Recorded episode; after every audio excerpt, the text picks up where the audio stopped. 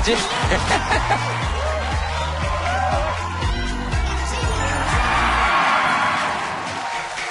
네. 아, 오늘 여기가 서울과학기술대학교 100주년 기념관입니다. 앉아서 기다리시는 동안에, 어, 제가 뒤에서 쭉 지켜봤습니다. 아, 아무도 안 나왔는데도 본인들끼리 웃고 잘 노시대요.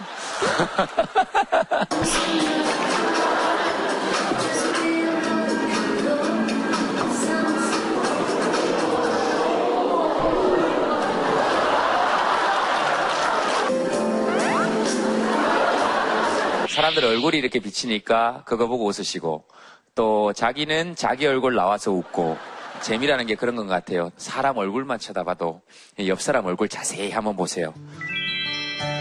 진짜 재밌지 않습니까? 그 다음에 자세히 한번 보신 상태에서 이 얼굴 중에서 이건 정말 참 좋다 하는 부분을 찾아내서 한번 얘기해 줘 보세요. 누구 얼굴 이렇게 자세히 쳐다보고 가만히 보고 서로 이야기할 수 있는 시간이 전부 다 이제 에? 뭐라고요? 정말 훨씬 멋있어요. 실물이 훨씬 멋있어요. 방송에는 어떻게 나온다는 얘기예요, 도대체? 여기 누구랑 오셨습니까? 친구랑 친구랑 친구 얼굴 자세히 한번 보시고 아, 이 친구 이런 건 참 좋다 한번 얘기해 보세요. 피부가 되게 좋아요. 피부가 보통 마지막까지 가서 할 말 없는 경우에 피부라고 얘기하거든요. 그래요. 어, 여기는 그러면 누구랑 오셨어요? 저 누나랑 왔죠. 근데 남매지간에 이렇게 같이 어디 다니는 거 사실 요즘 별로 흔치 않은데 얘가 워낙 바깥에 잘 안 다녀서 저 말고 다닐 사람이 별로 없어서 같이 다녀주고 있어요. 그런 이야기를 왜 굳이 방송에다가 지금 동생 표정 보이죠? 아, 그래요. 밖에 잘 안 다녀요, 동생이? 네, 맨날 집에서 게임만 해요. 아, 그래요. 맨날 집에서 게임만 해요? 아, 충분히 밖에 다녀요. 그렇죠. 똑같은 현상을 보는데도 사람에 따라서 이렇게 심한 차이가 날 수 있어요. 집에서 주로 뭐 해요, 그러면? 저 집에서 그냥 방에서 쉬는데, 음, 쉬죠? 쉬면서 뭐 해요? 게임합니다. 이래서 대화라는 게 필요한 거예요. 누나는 어떤 것 같아요? 저보다 심한데요. 매일 집에 있어요? 네. 아, 그래요? 근데 너 없을 나갔다. 저번 주에 너 없을 때 나갔다 왔다면서요. 그럼 동생도 집 밖에 나가는 거네요. 그럼 당신도 나가고. 근데 당신이 들어왔을 때 동생이 집에 있으면 동생은 집 밖에 안 나가는 거고. 이렇게 철저히 자기 시선에서 보는 거 아니에요. 이래서 대화가 필요한 거예요. 알겠습니다. 그래서 우리가 이런 대화를 서로 해보자고 이 프로그램이 나온 건데 누나 몇 명이? 한 명이요. 그래도 머리 아프죠, 사실. 그죠? 누나가 다섯 명이에요. 고- 고생하세요. 아, 예, 예. 어, 고생해야죠. 아, 고생해야죠. 오늘 주제를 어, 여러분들하고 같이 한번 정해볼게요. 톡투유는 늘 여러분들 이야기가 주제니까 문득 떠오르는 얘기를 한번 해보세요. 자, 무슨 주제에 대해서 얘기해볼까요? 자, 네.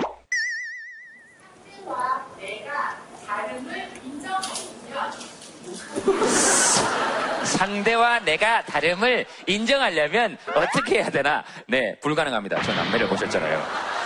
불가능합니다.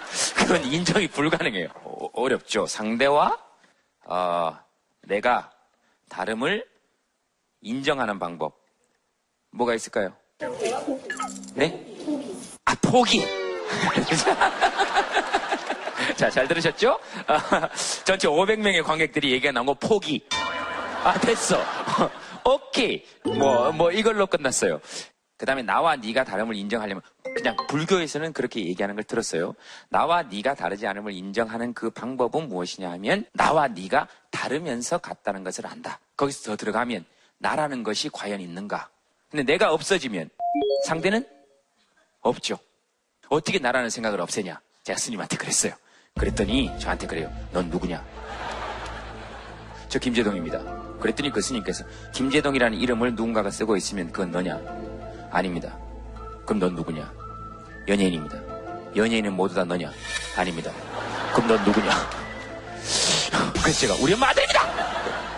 관계 말고, 직업 말고, 이름 말고, 너는 누구냐? 지금 여기에 있는 게 접니다. 딴 곳에 있으면 너는 없어지는 것이냐? 아닙니다. 그럼 넌 누구냐? 그럼 제가 이렇게 있다가 모르겠습니다. 그렇지. 널할게 없지. 그럼 상대는 있냐? 그래서 제가 절에서 튀어나와서 천주교에 가서 세례를 받았습니다. 그러니까 그 저도 그래서 그런 것에 대해서 고민인 거예요. 그러나 저 얘기는 상당히 저에게 매력적이었습니다. 어떤 답이었다기보다 나라고 주장할 것이 과연 있는 것인가? 가끔 이렇게 물처럼 산다 그러잖아요. 그러니까 상대에게 맞추는 것이 나를 버리는 것이 아니고 물은 늘 맞추잖아요. 그러니까 상대가 늘 옳다라고 인정해줘 버리면 다툼은 조금 줄어드는 것 같아요. 어쨌든 상대와 나 또 또 뭐 있을까요? 또 부모님의 사랑을 깨닫게 된 계기.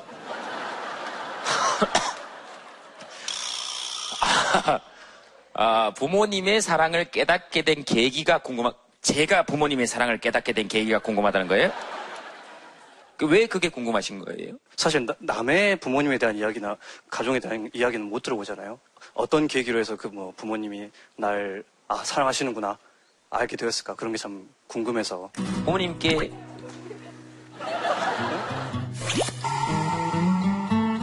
부모님께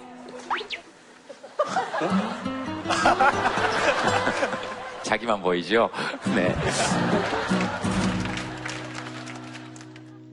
언제 부모님의 사랑을 깨달으세요? 저 같은 경우에는 대학교 처음 중간고사 끝나고 그거를 깨달은 적이 있었어요. 부모님의 사랑을 네. 중간고사 이후에 굉장히 궁금합니다 갑자기 부모님의 사랑을 중간고사 이후에 깨달은 얘기는 전 세계 최초의 이야기입니다 네 중간고사 끝나고 제가 이제 방에서 게임을 하다가 그 아버지가 이제 노크를 하시고 들어와서 저를 보신 거예요. 예. 아버지 입장에서는 좀 속상하실 수도 있을 것 같아서 사실 그때는 좀 흠칫했거든요.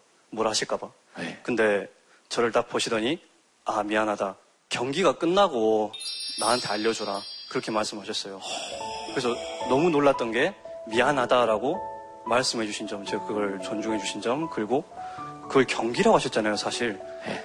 제 스스로도 그건 그냥 놀려고 하는 건데 그렇게 격조 있는 표현을 쓰시면서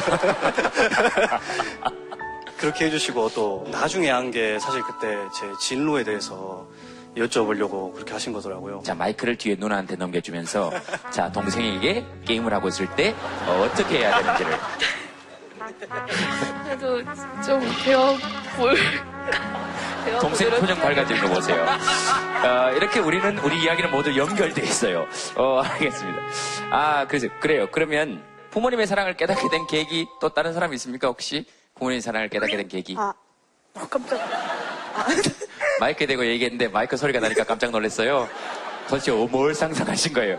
네, 그래서, 그 고3 때 수능을 되게 못 봤어요. 네. 그래, 그러고 수시를 다 떨어지고 발표가 안 난 것만 남고 그랬었는데 엄마가 아침에 조기 살을 다 발라서 주시는 거예요. 어, 어, 어, 어. 왜 나도 약간 눈물 날라 그랬는데 진짜로 속이 너무 아팠겠다 이런 생각에 네네 엄마가 그, 그런 순간에서도 아침에 저 먹으라고 조기를 발라주셔서 그때 엄마가 정말 저를 사랑한다고 느꼈었어요. 그래요 음. 어 근데 이걸 저 우리가 사실 슬쩍 슬쩍 웃긴 하지만 어느 순간 문득 탁 느껴지는 게 진짜잖아요 이렇게 툭 이렇게 나올 때 그- 그런 걸 보면서 사실 이제 사랑을 느끼는 거죠. 내가 게임을 할 때 아빠가 그걸 경기라고 표현했을 때, 그 다음에 내가 수능을 망쳤을 때 엄마가 조기살을 발라줬을 때, 지금 벌써 세상에 많은 엄마들이 조기를 사러 나가는 소리가 벌써 들리죠. 당신 말 한마디로 인해서 많은 조기들이 죽임을 당하게 될 거예요.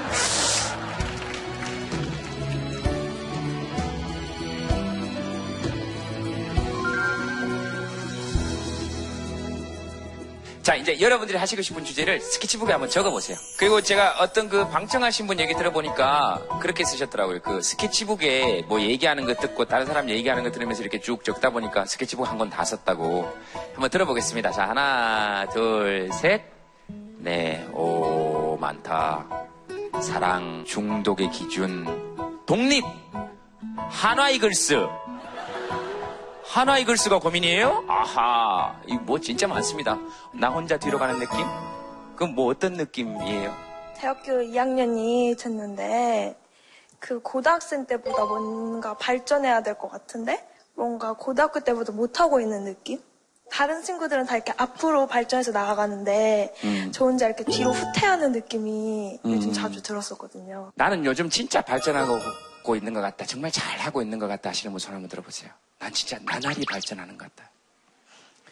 다른 사람들은 앞으로 가는데 나는 뒤처지고 있는 것 같다. 이런 느낌이 드시는 분 손 들어보세요. 저도 손 든 거예요. 네. 알고 보면 딴 사람들은 앞서가는 것 같은데 앞서가는 사람 없어요. 그러니까 본인만 그런 건 아닌 것 같아요. 저를 포함해서. 하나 이글스 팬 보세요. 지금 나아지고 있는 느낌이 전혀 없고 뭔가 후퇴하는 것 같지만 작년에 꼴찌였는데 지금 5위 하고 있거든요. 그것도 시즌 초반에 승률이 지금 50%를 넘고 있죠? 맞죠? 제가 정확히 알아요. 김성 감독님하고 잘 압니다. 잘. 참네. 아이 참네. 이분들이. 제가요. 김성근 감독님이 인정하신 야구 스윙 폼이에요.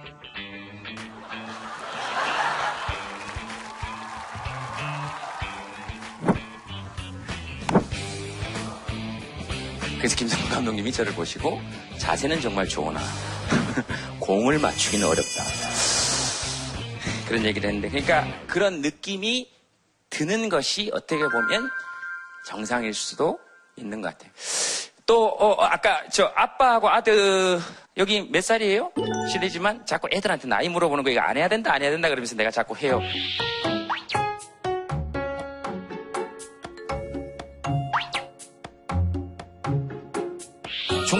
뭐예요?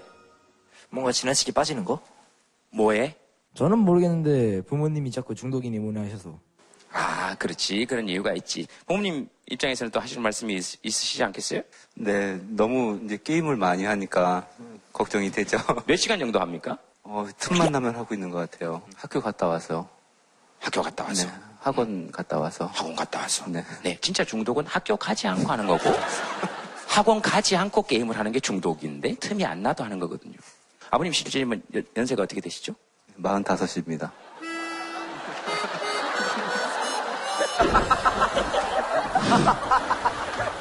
네, 42이니까.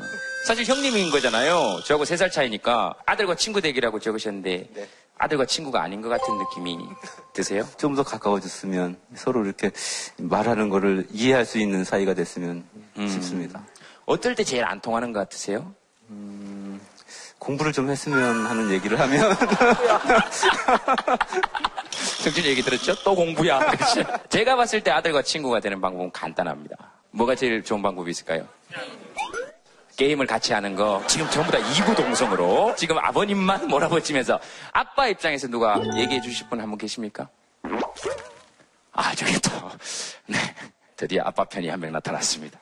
네, 네, 어, 저도 이제 아들들이랑 같이 왔는데 네 그런 것 같아요. 사실은, 아빠가 네. 마이크를 잡았을 때 어떤 남자 두 명이 머리를 막 쓰다듬으면서 아 정말 아 정말 왜냐면 저도 어디 가서 우리 엄마가 얘기하면 꼭 똑같이 이런 반응을 보이거든요. 이렇게 손가락 그만 물어뜯고 알았어요. 아저씨가 네 마음 너무 잘 알아. 네. 그렇게 게임을 많이 하면 눈이 나빠지지 않느냐 네. 뭐, 뭐 그런 핑계로 되긴 하지만 사실 마음적으로는 좀 중독이 되지 않을까 음, 그런 우려가 항상 있죠. 음, 네, 똑같이 아버지 마음 다 똑같지 않겠습니까? 네. 애들이 좀 공부 열심히 하고 네. 좀 게임은 좀 덜 하고 예, 이러길 바라기 때문에 저 충분하게 이해합니다. 네. 네. 자, 아버님 잠깐 일어나세요.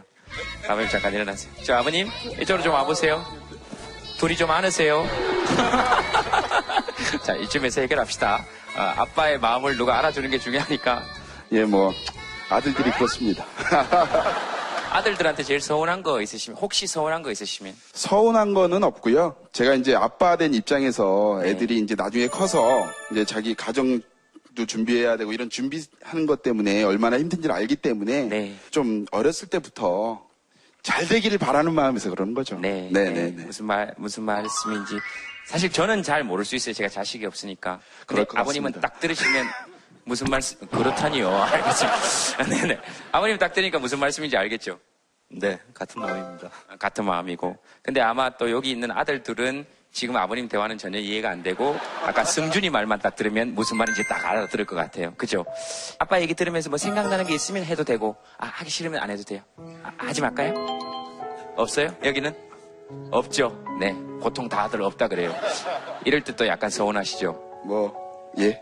네. 그렇죠. 예. 네, 맞아요. 저도 어렸을 때는 이제 결혼하기 전에는 이제 애들이 태어나면 아들들하고 뭐 이런 얘기 많이 해야지 이렇게 생각을 했는데 네. 막상 애들이 크고 보다 보니까 얼굴을 보고 그런 얘기 한다는 게 굉장히 부담스럽습니다. 생각보다요. 근데 예. 왜, 왜 그런 게 부담스러울까 봐요. 제 몸에 안 익었나 봐요. 그러니까 제가 어렸을 때 이제 부모님들이 저한테 그렇게 안 해주셨기 때문인지 몰라도 저는 그렇게 한다고 머리로는 생각하는데 막상 말을 하게 되면 네. 일방통행이 되더라고요. 저도 모르게. 그래서 아. 조금 얘기를 주저하는 편입니다. 네. 본인도 모르게 일방통행이 된다는 걸 애들도 알겠죠? 아버님께서 지금 느끼시니까. 네네. 이게 참 희한해요, 그죠? 그러니까 약간 짝사랑하는 느낌 같은 것, 우리 엄마가 저한테 늘 그러거든요. 짝사랑하는 느낌 들어서 서운하다. 아버님도 약간 그러신 거예요. 예, 그런 것 같습니다. 그죠? 네. 그러니까, 네. 이거 어떻게 해야 될까? 짝사랑, 행복하게 사십시오. 짝사랑. 행복하게 사십시오.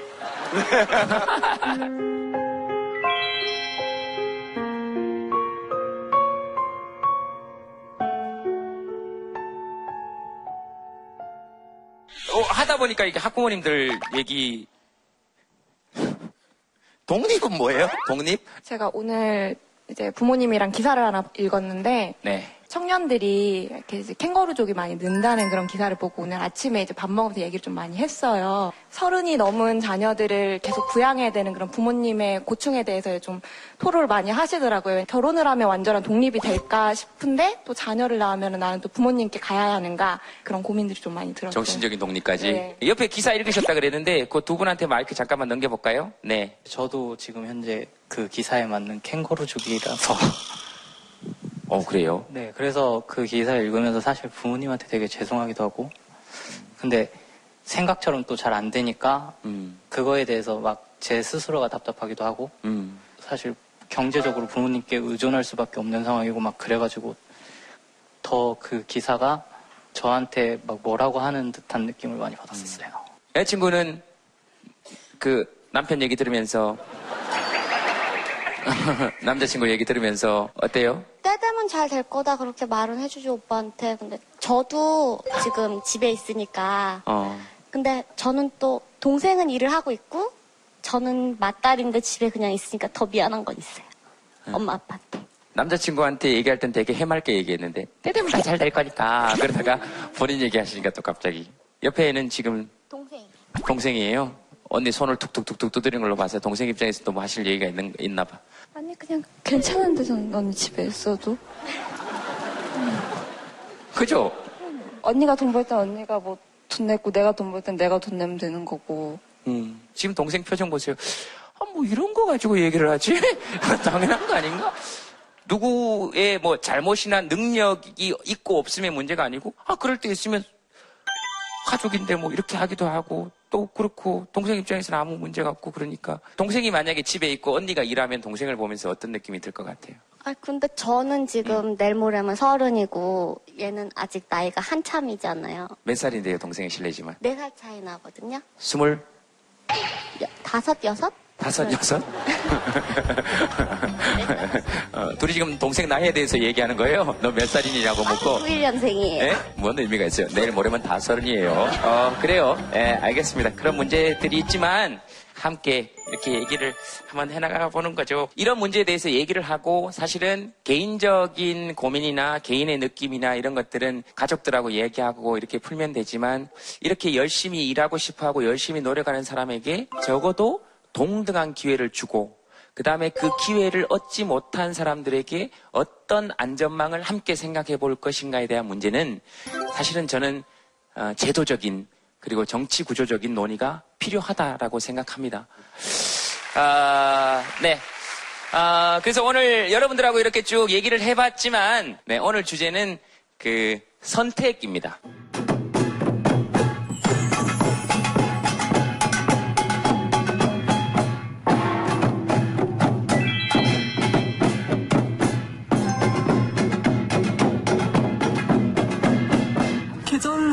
들어야 하나 말아야 하나.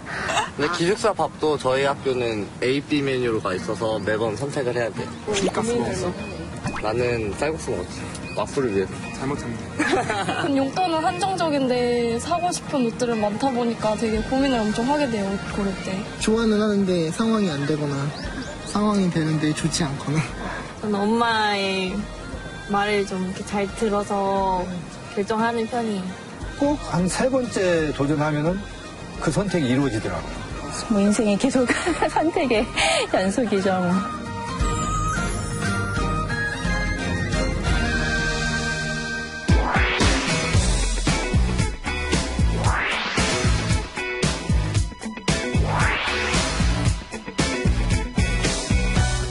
예, 안녕하세요. 학생들에게는 사회탐구를, 어른들에게는 인문학을 강의하는 대한민국 최고 강사 최승입니다.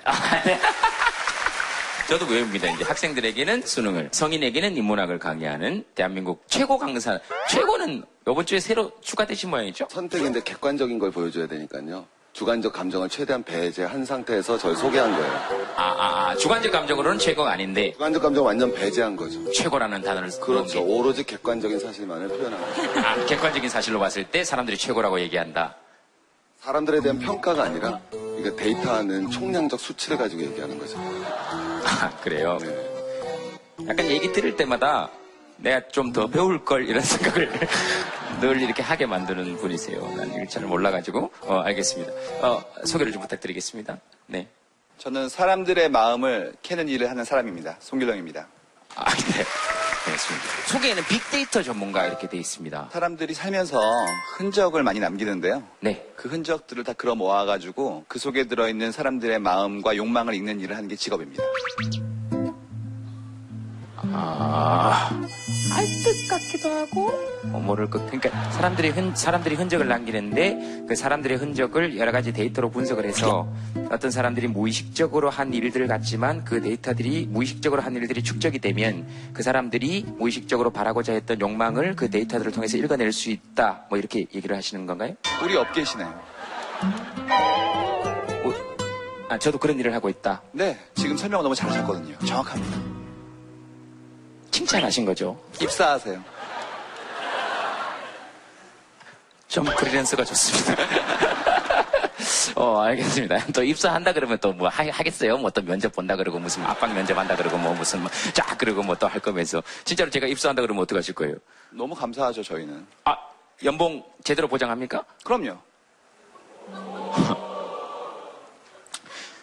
그, 잠깐 나와보세요. 저 얼마 정도 생각하십니까? 뭐 당연히 성과를 내신 만큼 가져가는 거니까 네네네. 그 세상 일이라는 게 전부 다 자기가 낸 이- 성과를 나누는 것이지 뭐 주는 게 아니니까요. 네, 빡세게 해라 이 말이잖아요. 뭐 빡세게 안 하고 그러니까 네. 저희는 얘기하는 게 열심히 하지 말라고 그러거든요. 잘하면 됩니다. 잘하면 됩니다. 네, 앉으세요. 네, 고맙습니다. 어, 알겠습니다. 정재승 교수님은 지금 해외에 학회 때문에 나가셨습니다. 어, 뭐 무슨 학회 때문인지는 잘 모르겠습니다. 음, 네. 네, 되게 중요한 학회라는데 제가 봤을 때는 뭐 전혀 뭐 네, 안녕하세요. 옥상 달빛의 박세진입니다. 반갑습니다. 네. 씨. 예전에 왜 제가 되게 좋아한다고 얘기했잖아요 두 분한테 윤주 씨랑 세진 씨. 네, 그 후로 뵌 적이 없어요. 그래서 그 이후로 별 일이 뭐 있겠니? 네가 결혼했잖아. 네, 자, 예, 예. 네. 세진 씨는 머리 모양을 조금 바꾸신 것 같아요, 그죠? 그랬나요? 제가 봤을 때 생머리였는데 어, 1년 전에. 네, 근데 지금은 조금 이렇게 네 네, 오늘 웨이브를 좀 넣어봤어요. 그루 groove라 그럽니까? 웨이브라 그럽니까? 되게 중요한 얘기인가 봐요. 이게 또 제 머리 스타일이. 아니요, 아니요. 그냥, 그냥 저- 여자분들이 머리 모양에 관심 가져주는 거에 대해서 되게 좋아한다 그래가지고 연습하고 있는 중인데 반응이 별로 시원찮네요. 이렇게 물어보면 어 진짜요? 그거 어떻게 하셨어요? 이런 거 이렇게 되는데 되게 중요한 일인 모양이죠. 그래서 어, 사실은 아이고, 되게, 미안합니다. 되게 되게 되게 삭제만. 그러니까 사람에 따라서 다른 거군요. 케바케죠. 네. 네? 케바케. 좋은 예? 좋은 예가 뭐? 아, 예, 여기 있어요.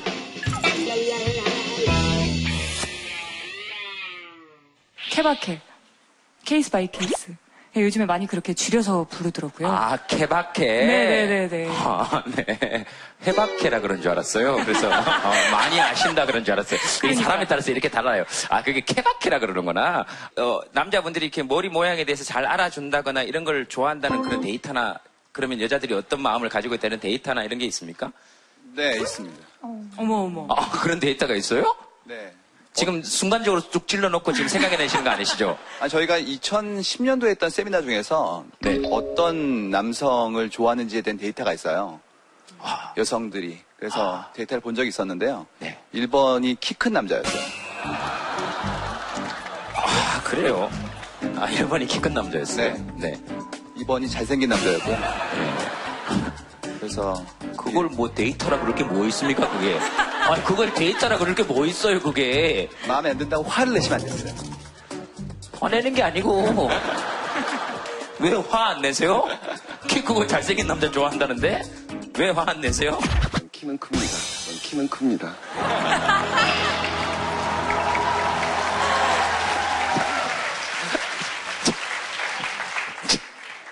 예, 예, 그래서요. 그 다음에 무섭게도 세 번째가 못된 남자였어요. 그건 이렇게 나한테 대한 건 네가 처음이었어. 그런 거 말하는 겁니다. 아, 그래요? 그냥 못되면 안 되고요. 잘생기고 키가 크고? 그렇죠. 그, 아, 그렇죠? 그게, 그러니까 3위가 못된 남자라는 건 앞에 두 가지 조건이 충족됐을 때. 어, 그러니까 이렇게 와가지고 뭐 머리 모양 바꿨는데 이렇게. 오빠 나 머리 모양 바꿨는데. 아, 됐어. 그 중요한 얘기 아니잖아. 뭐 먹어. 이렇게 잘생기고 키 큰 아이가 하면 그러니까 자기가 마음에 들면 어쨌든 이 스타일이 좋다는 게 아니라 자기가 마음에 들면 어떤 행동을 해도 괜찮은 거고 그렇죠, 아무래도. 아, 1, 2번이 충족이 된다면, 아, 1, 2번이 충족이 된다면, 더할 나위 없겠죠. 1, 2번이 충족이 안 된 상태에서는 그 뭐냐 관심 꺼요. 라고 얘기를 하겠죠. 반론을 제기하실 여자분 안 계십니까? 잘생기고 키큰건 상관없어. 예, 살면서 다 부질없고요. 그냥 그 정도만 되시면. 아, 지금 저한테 얘기하신 거예요? 네. 그 정도는 어떤, 어떤 정도? 눈 두 개, 코 하나.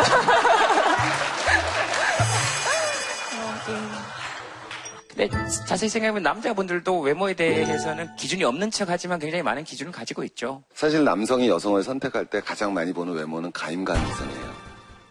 그러니까 이 여자가 얼마나 가임 가능성이 높으냐에 굉장히 많이 주목을 합니다. 예.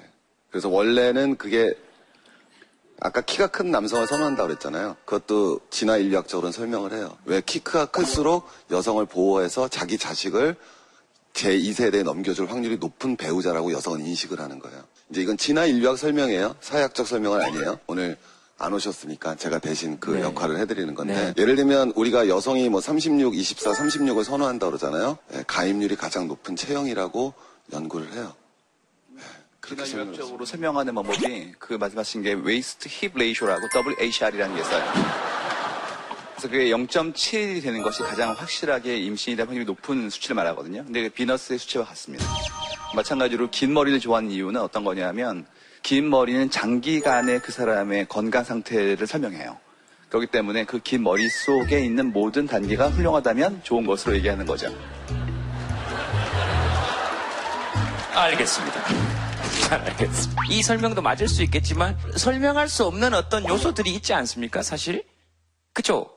어떤 사람을 사랑하는데 내가 그 그러면 조금 슬플 것 같아요. 저는 아 그래? 아 네가 그 여자를 좋아하는 건 사실은 알고 보면 가임 기간이나 가임 가능성을 보고 좋아하는 거야. 장기간의 건강 상태를 보고 이렇게만으로 설명하기는 사실은 불가능한. 그래서 제가 아까 이 설명은 진화 인류학적인 설명이라고 말을 한 거죠. 아 진화 인류학적으로 네, 이런 설명들이 굉장히 오류를 가질 수 있는 게 그렇죠. 예, 인간과 동물을 똑같이 전제하고 출발한다는 네, 거죠. 사실 우리는 그렇지 않은 이유로 굉장히 많은 사랑에 빠지거든요. 그렇죠. 예, 그리고 특히 우리가 사랑에 빠지는 거는 다른 게 동질 가능성이 굉장히 유혹을 되거든요. 우리가 사귀면 왜 닮아간다 그러잖아요. 배우자를 선택할 때 아버지를 닮은 남자를 선택하는 확률이 높고 어머니를 닮은 여자를 선택하는 확률이 높아져요.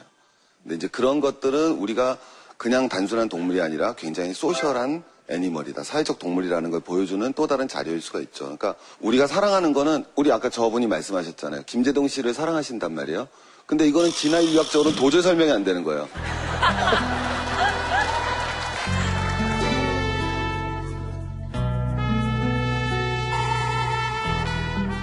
가장 원초적인 게 사랑하는 사람을 또 선택하는 거잖아요. 여기서 좋은 선택하시라고 성시경 씨의 두 사람이라는 곡 들려드리도록 하겠습니다.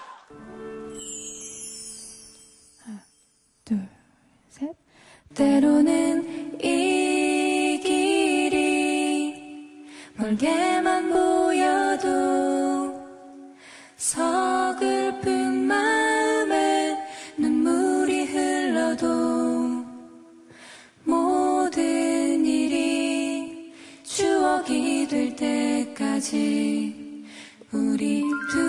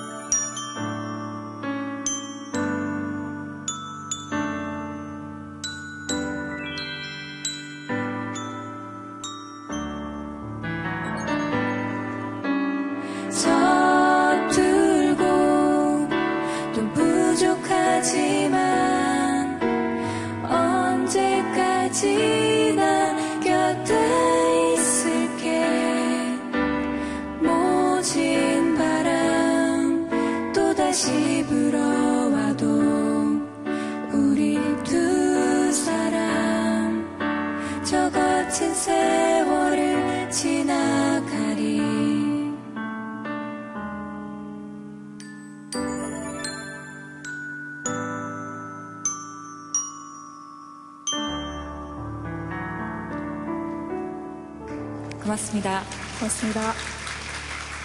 여러분들 주신 사연이 있는데요. 야식 먹을까요 말까요? 아, 야 이거 대부분 다 전부 다 오 그럽니다. 그 밤 12시 이후에 방송되는 음식 광고가 많아지는 게 그런 것 때문인 건가요? 그렇죠. 불안감이 늘어날수록 사람들은 자꾸 먹으려고 하거든요. 그래서 보시면 예전에는 위장약 광고가 40대 남성이 이제 회식 끝나고 이렇게 넥타이 풀고 매달려 있는 광고였어요. 흑백으로 되어 있는 것들. 근데 요즘 보시면 대부분 다 이렇게 위쪽, 식도 위쪽으로 올라와요. 술을 마시고 문제가 생기면 위나 장이 문제가 생기는데 이렇게 늦게 먹고 잠을 자게 되면 역류성 식도염이 생기거든요. 그래서 날이 갈수록 이쪽이 늘어나기 때문에 이쪽 위장약이 늘어나는 것이 이제 요즘 하나의 추세가 되는 거죠. 전반적으로 이렇게 모든 데이터들을 가지고 계시나 봐요. 일을 하니까요. 어, 그러니까 그쪽 분야 일이니까. 그 적성에 맞으세요? 저는 취미를 직업으로 만든 거예요. 취미가 무엇이었는데요? 사람들을 보는 게 취미였습니다. 아, 그러니까 사람들을 이렇게 보고 저 사람들이 왜 저런 선택을 하는지 예, 예. 아, 보는 것이 네. 어, 그래서 취미하고 직업하고 그 다음에 공부가 다 같아요. 전부 다 한 가지입니다. 어, 재밌으시겠어요. 예, 재밌어요. 정말로. 되게 그러니까 표정이 막 밝아졌어요. 이렇게 예. 되게 좋겠어요. 사실 모두가 가지는 꿈이잖아요. 그 취미와 관심사와 직업이 같아서 일하는 것이 일 같지 않을 때, 예. 게임 하는 것이 게임 하는 것이 공부와 직결될 때 어, 그런 건데 사실은 저는 말하는 걸 좋아하지 않는데 말하는 직업을 가진 사람이거든요. 네, 전 사실 말하는 걸 좋아하지 않아요. 예. 가만히 있는 걸 가장 좋아합니다. 예, 가만히 이렇게. 있는 거. 그래서 어떤 스님이 저한테 직업을 잘못 선택했다 그랬어요. 그러니까 자기 근기, 불교에서는 근기라 그러더라고요. 그러니까 안에 있는 씨앗이 수행자의 씨앗이다. 그러니까 산 좋아하고 그 이끌려 들어와서 산 좋아하면 산이 지옥인데 산을 원래 좋아하는 사람이 산에 있으니 천국이 될 것이고 고기를 싫어하고 그 다음에 여색을 멀리해야 하는데 여인들이 알아서 해주니 그것 역시 최고죠. 그런 얘기를 했어요. 그러니까 어떤 선택에 있어서 최상의 조건을 가지는 직업이 있잖아요. 좀 힘들겠다. 그래, 저희 데이터로도 제동 씨가 보입니다. 제 데이터가 있습니까? 예. 몇 장 가져왔는데 보여드릴까요? 아, 제 데이터가 네. 있어요? 어, 제가 서서 얘기하죠. 이- 이게 직업병이라서요. 예. 아, 예. 아, 이게 제, 이게, 이게, 이거 저한테 얘기 안 했잖아요. 그렇죠. 근데 이 데이터는 원래 무한도전의 여섯 번째 멤버 들어가실 때 그때 trial 때 저희가 만들었던 데이터예요. 아, 그 무한도전 측에서 요청을 한 겁니까? 그렇죠. 아, 요청을 해놓고 예. 저한테는 아무 얘기도 없이 그때 23명을 다 봤었어요. 그래서 이제 보여드렸고, 이게 김제동 씨에 대한 여러분들의 생각이거든요. 재밌는 게 저기 여자가 나오는데요. 여, 자가 첫 번째는 여자가 참 없을 것 같다라는 게 1번이었고요. 두 번째는 또 많을 수도 있겠다라는 그런 이상한 생각들을 좀 있었고요. 세 번째로 뭐가 있었냐 하면, 나의, 내 생활은 여자 김재동 같다. 이런 얘기 나왔었어요. 뭐였냐면, 독거노인 같다는 이미지가. 그 다음에 얼굴 부분 나왔는데요. 얼굴은 정말 아닌데, 그런데 뇌는 굉장히 섹시하다. 이런 종류의 얘기가 나와가지고, 김유동 씨에 대한 생각이 굉장히 사람들이 좋아하는구나 하는 걸 알게 되었습니다. 지금 마지막 건 갖다 붙이신 것 같고. 아, 실제로 있습니다. 그런 데이터가. 아, 그래요? 예. 이게, 이게 그러니까 저와 관련되어서 이렇게 회, 그게 사람들이 이야기하는 것들을 네. 인식의 지도라고 저희는 불러요. 이제 perception map이라고 그러는데, 사람들의 생각 자체를 전부 다 보는 거죠. 연결되신 분들 보면 다 친하신 분들일 거예요. 그 다음에 이걸 본 다음에 또 앉아 계시니까 선생님 것도 가져와 봤거든요. 재밌는 게 부동산이 나오고요. 예. 저 부동산 부동산 예측에 대한 글을 쓰신 것들이 굉장히 잘 많이 연결돼서 나왔고 그 두 분이 같이 연결되는 게 사람, 사회, 이야기 이런 부분이에요. 그래서 이 패널로 정말 적절한 분을 모셨다라는 생각이 들었습니다. 아. 그 다음에 또 하나 보여드리면 아, 이게 또 있습니까? 네. 이게 선택 이슈예요. 되게 유명한 짤인데요. 어, 짤이요? 네. 뭐, 뭐 영어입니까?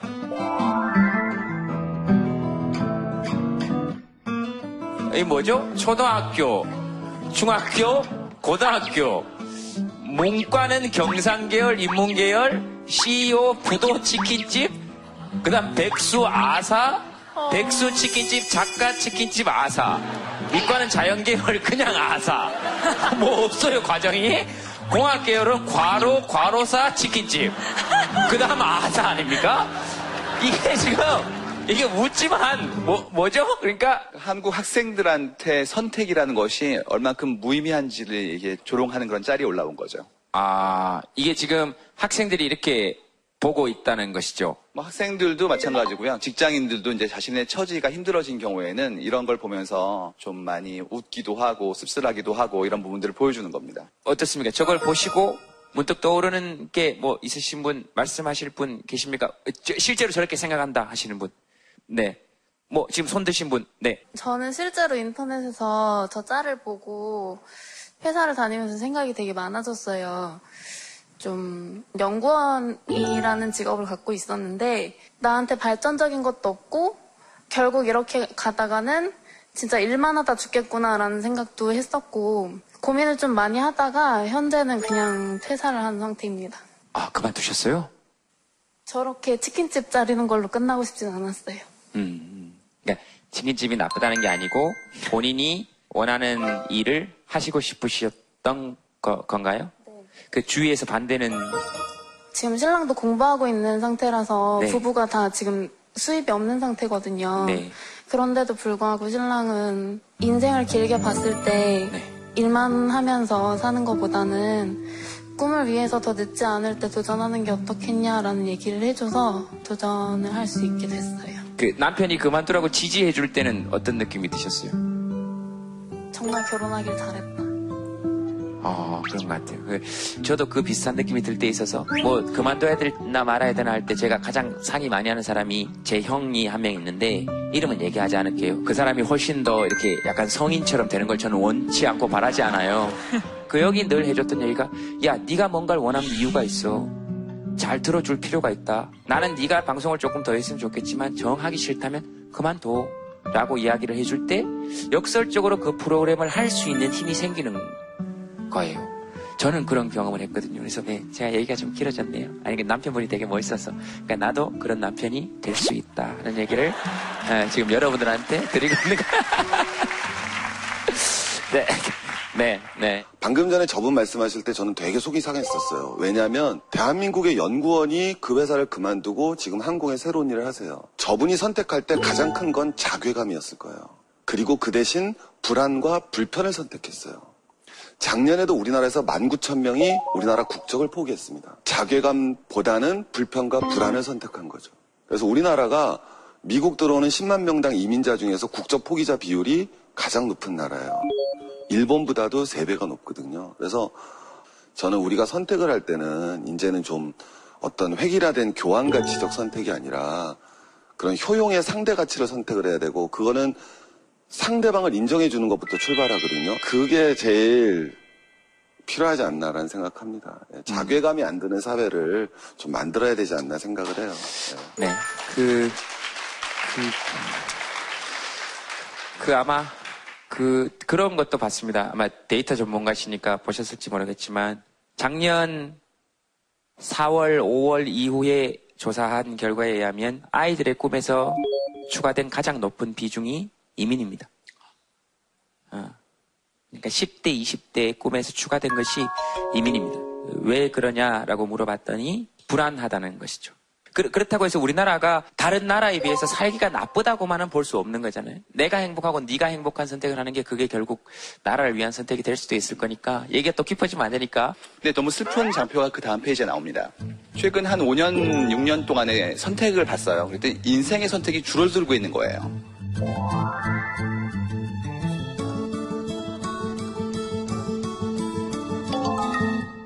내가 노력해서 바꿀 수 있을까에 대한 어떤 패배감 같은 것들이 좀 퍼져나가는 것 같아요. 지금의 상태를 바꿔서 더 나은 상태로 바뀔 수 있는 인생의 주인이 되는 것이 아니라 가격 선택 정도를 할 수 있는 게 아닌가, 우리는. 그래서 이런 분들이 생기니까 결정장애가 많이 떠요.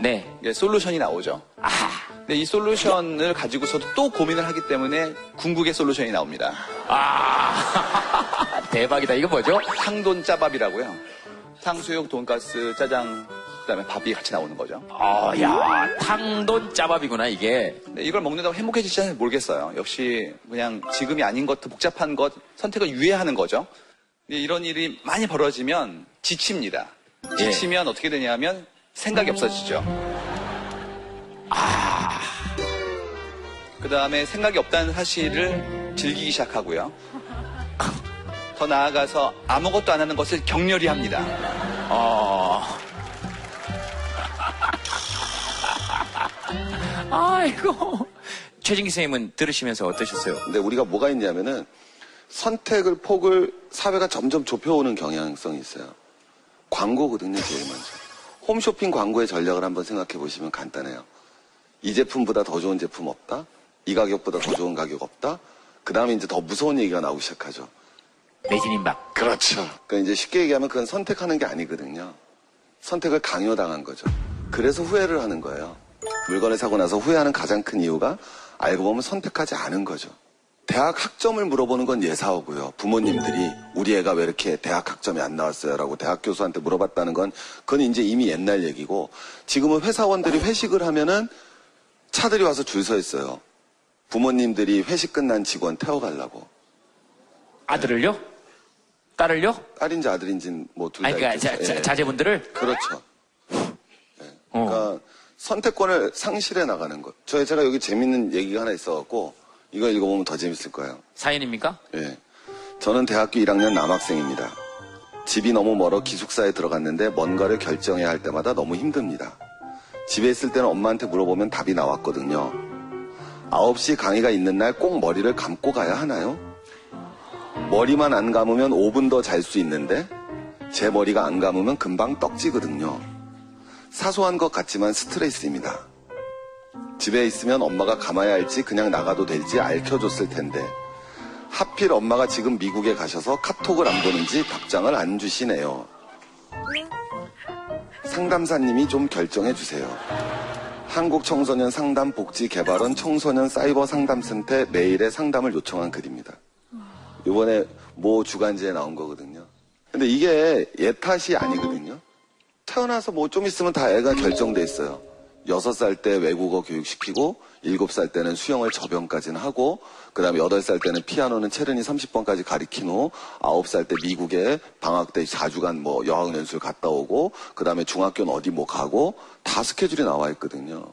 근데 아이들은 어떻게 성숙했냐 하면은 선택을 하고 거기서 실패를 통해서 배우고 또 다른 선택을 해 나가는 과정이 성숙화 과정이잖아요. 근데 사회가 경쟁 사회가 되면 그 한 번의 실패를 용서를 안 하거든요. 그래서 부모가 그걸 컨트롤하기 시작하는 거예요. 그래서 애들이 자기 결정권을 상실하기 시작하는 거죠. 이- 요즘은 다 생각하는 게 내가 제일 좋아하고 잘하는 게 뭔지를 모르겠다 그러거든요. 맞아요. 그런 얘기 정말 많이 하더라고요. 근데 하고 싶은 거를 최대한 많이 해봤으면 좋겠어요. 그러니까 그 선택할 수 있는 시기를 너무 짧게 두지 않았으면 좋겠어요. 그걸 짧게 두면 그냥 좌절감만 너무 커지고 아 난 이것도 못해 저것도 못해라는 생각만 커지기 때문에 저도 삼수를 했거든요. 학교 올 때까지 나는 이 대학을 가야지만 음악을 성공할 수 있어라는 생각이 있었거든요. 근데 한 2년이 지나고 나니까 아, 내가 꼭 이 대학에 안 가도 내가 음악을 좋아하는구나라는 걸 그때 깨달았었어요. 그래서 그 다음부터는 학교에 집착 안 하고 재밌게 하다 보니까 이렇게 연결이 되더라고요.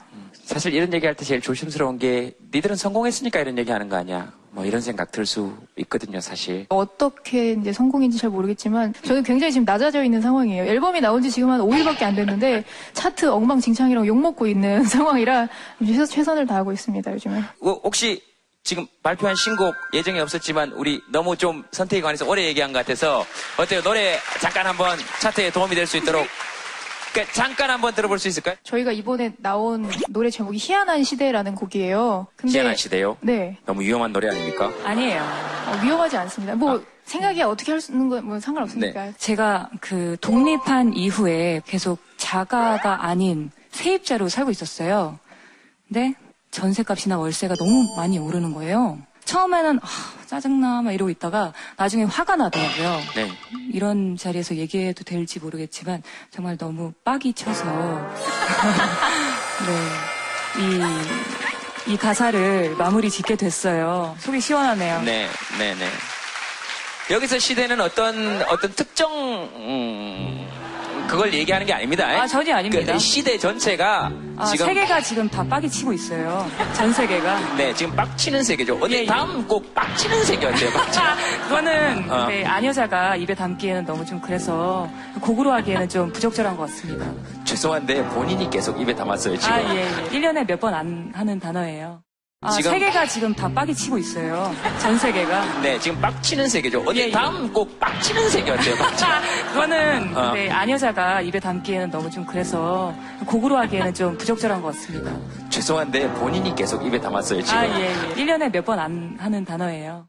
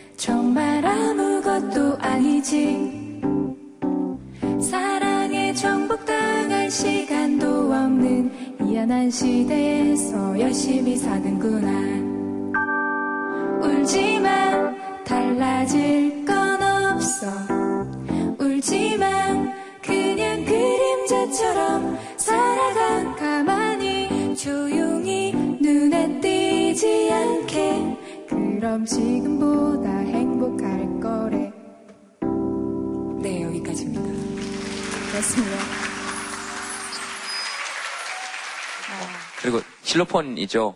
네. 네, 중간중간에 빡칠 때 굉장히 와닿았습니다. 그러세요? 네, 요거 딱 나가고 나면 아주 엉망진창이던 차트가 아주 빡칠 거예요, 차트가. 어, 네. 빡치고, 그죠? 노래 괜, 괜찮죠? 지금 벌써, 네네. 감사합니다. 이거 사실 우리 이 얘기하다가 지금 이쪽으로 갔어요. 여러분들도 못 느끼셨죠? 야식 먹을까 말까 얘기하다가 아. 지금 한 시간 반을 지금 이렇게 훅 돌아가지고 무슨 뭐 결정장애 뭐 거기까지 갔어요. 이 보세요. 세상 모든 일이 연결돼 있다니까. 자, 그럼 결정을 지읍시다. 이거 우리도 결정해야 되니까. 어떠, 어떠세요? 야식? 먹어야 된다? 하시는 분손 들어보세요. 먹을 거다? 네. 네. 손 내리시고. 야식 안 먹을 거다? 손 드세요. 그대로 손 들고 계세요. 하지만 아마 먹을 가능성이 있다 하시는 분 그대로 손 드세요. 보세요. 거의, 거의, 거의 그래. 그 먹어야 되나 말아야 되나 간단하게 얘기해 주세요. 야식 먹어야 돼. 먹어야죠. 먹어야죠. 왜? 맛있으니까. 맛있으니까. 내일 부을 것이 두렵지 않다면 드십시오. 먹으면 부을 걸 책임져라. 네. 그렇죠. 그렇죠. 선택의 책임져라. 아, 핵심이 나왔어요. 부어도 괜찮다면. 어, 야, 너 얼굴 부었다 그러면, 어, 어떡해. 얼굴 어떻게 붓기를 빼지? 이렇게 생각하고 너 부었다 그러면, 먹었으니까. 어, 아니, 그런, 그런, 그런 거죠. 뭐. 그래야 뭐, 그게 행복하게 사는 거지 뭐. 먹어야 됩니까? 말아야 됩니까? 자, 사회과학적 진화, 뭐, 진화論적인 거다 빼고. 이것도 또 마찬가지로 설명을 안 드릴 수가 없어요. 아, 제발 설명 좀 하지 말고 좀.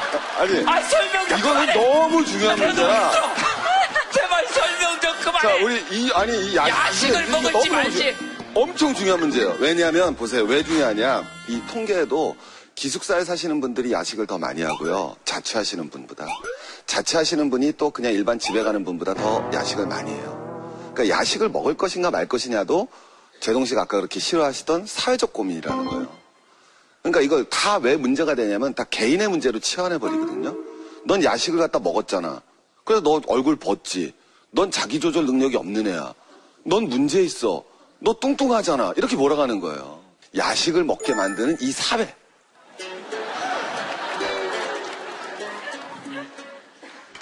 그러니까 먹을 거냐고요, 안 먹을 거냐고요.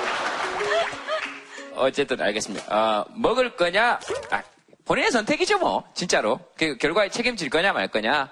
이 참 끝이 없구나, 이게 끝이 없어. 자, 그러면 하나, 하나 더 봅시다. 그 아까 최진기 선생님 그 부동산 연관 단어에 있었잖아요. 전세 살까, 집 살까.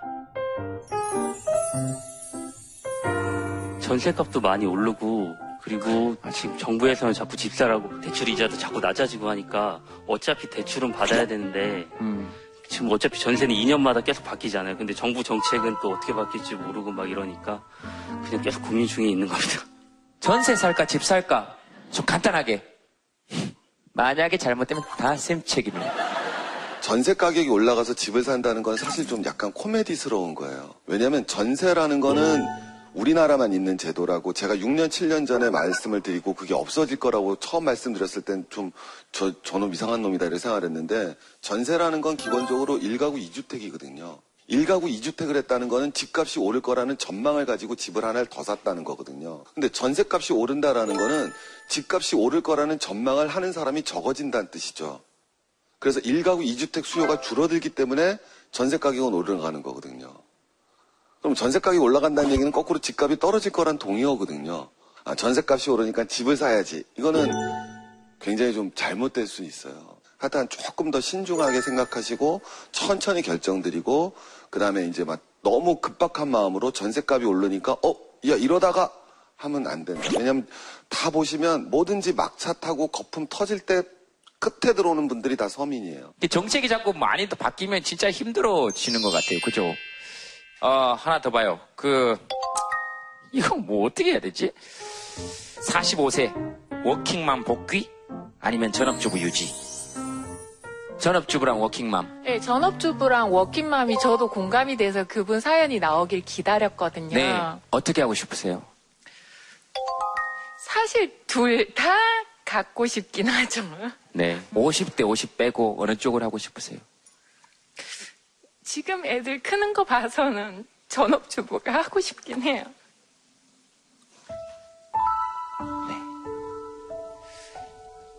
네. 애들한테 많이 미안하거든요.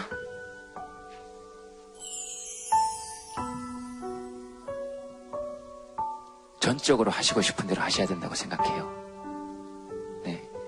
또 저쪽을 해야 되는 절박한 상황들이 있어서 지금 그러실 수 있겠지만 저는 네. 제가 학생들 가리키는 사람이라 말씀을 드리는 게 제가 예전에 그 학생들 학부모 상담할 때 맞벌이 부부하는 부분에 아내분이 오시면 죄송하다고 그래요. 그럼 뭐가 죄송하냐는 거예요, 거꾸로. 죄송하실 거 하나도 없으세요. 또그 숫자 얘기해서 죄송한데 맞벌이 가구 소득이 한 480만 원쯤 나오고요. 외벌이 가구가 한 370, 80만 원 나오는데 저축 금액은 15만 원 차이밖에 안 나요. 그럼 맞벌이 가구가 많이 버는데 저축을 못하는 가장 큰 이유 중에 하나가 교육비 지출액이 확 높아져요. 내가 애를 신경 못 써줬으니까 과외라도 하나 더 시켜야지 이거거든요. 그 마음 가지실 필요 없으시다는 거예요. 더 당당하신 거예요, 애한테. 절대 애들한테 미안하다는 마음 가지지 마세요. 음, 물어보셨어요? 엄마 일 그만둘까? 아니면 그- 계속 할까? 작년까지 애들을 지금 산에 어린이집을 데리고 다니면서 일을 했었거든요. 네. 근데 그때는 엄마가 집에 있었으면 좋겠다고 얘기를 하더라고요. 네. 너무 일찍 어린이집을 가고 너무 늦게 집에 오니까 네. 놀 시간이 없어서 네. 그렇다고 하고 엄마도 돈을 벌어야지 너에게 장난감이나 맛있는 걸 더 사줄 수 있고 엄마도 일하는 게 좋다라고 했을 때는 엄마도 좋아하는 걸 하면 좋지라는 얘기는 했었죠. 그러니까 그런 대화를 할 정도까지 키우셨으면 지금 방금 선생님 말씀하신 것처럼 죄책감을 느끼거나 우리 아이들이 잘못됐나? 엄마가 너무 일만 해서 이런 생각은 안 가지셔도 될 것 같다라는 생각이 저는 드네요. 듣다 보니까. 근데 그 네. 매체에서 많이 읽는 글이 매체에서 읽는 글들 끊으세요. 그건 다 지들 생각이잖아요. 빅데이터나 이런 거 다 지들 생각이에요. 아, 아니, 빅데이터는 통계고, 아, 그러니까 우리, 빅데이터는 다 우리 생각인데, 때로 이런 것들에서 떨어져서 나만의 시간, 나만의 시각을 선택하는 것도 사실 우리의 가장 그 멋진 선택이 아닐까 하는 생각은 들어요. 이게 결정이라는 단어에서 시작돼서 엄마까지 간다는 게 굉장히 신기했어요, 사실. 뭐라 그럴까요? 그냥 사람이 정말 생각할 건 너무 많고 결정해야 될 건 너무 많구나. 근데 그게 단번에 이거 한 번 내가 잘못 결정했으니까 아, 나 망했어. 이렇게 생각하는 것보다 수많은 실패와 뭐 많은 걸 지나고 나서 훨씬 더 조금씩 성장하지 않나라는 생각이 들어요. 한번 오늘 얘기하시면서 어떤 느낌이 드셨는지 이렇게 스케치북에 한번 선택에 관한 느낌 이런 것 쭉 한번 이렇게 한번 적어 보실까요?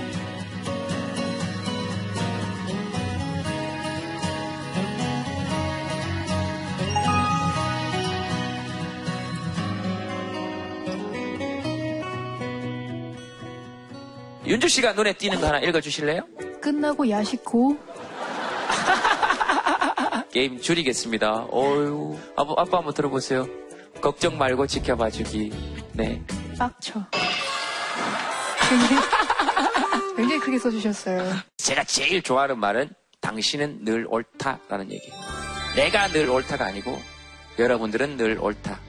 당신 마음속에 어떤 생각이 떠올랐다면 거기에는 충분한 이유가 있을 거기 때문에 그리고 당신에 대한 고민은 당신만큼 해본 사람이 이 세상에 아무도 없기 때문에 당신이 어떤 선택을 하기로 결정했다면 그 선택은 무조건 옳다.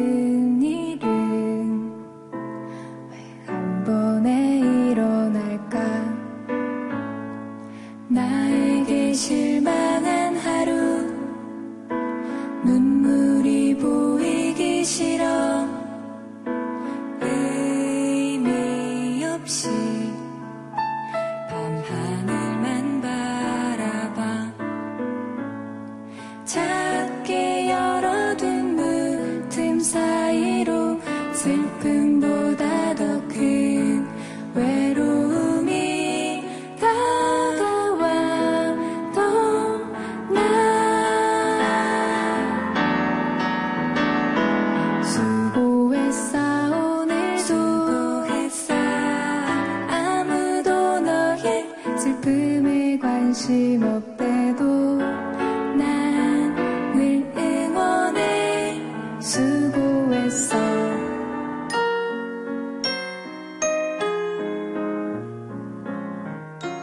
가사로 오늘 마무리 대신하겠습니다. 수고하셨습니다. 오늘도 지켜보신 여러분들, 그리고 방청객 여러분들, 또 시청자 여러분들께도 노래 가사처럼 수고하셨다고 말씀을 드리고 싶고, 아, 톡투유가 아, 여러분들의 슬픔에 함께 관심을 가지는, 그래서 함께 이야기할 수 있는 그런 프로그램이 예, 됐으면 좋겠습니다. 그리고 다음 주에도 뵐 수 있어서 참 좋은 일이고, 다음 주에도 저희들은 최선을 다하겠습니다.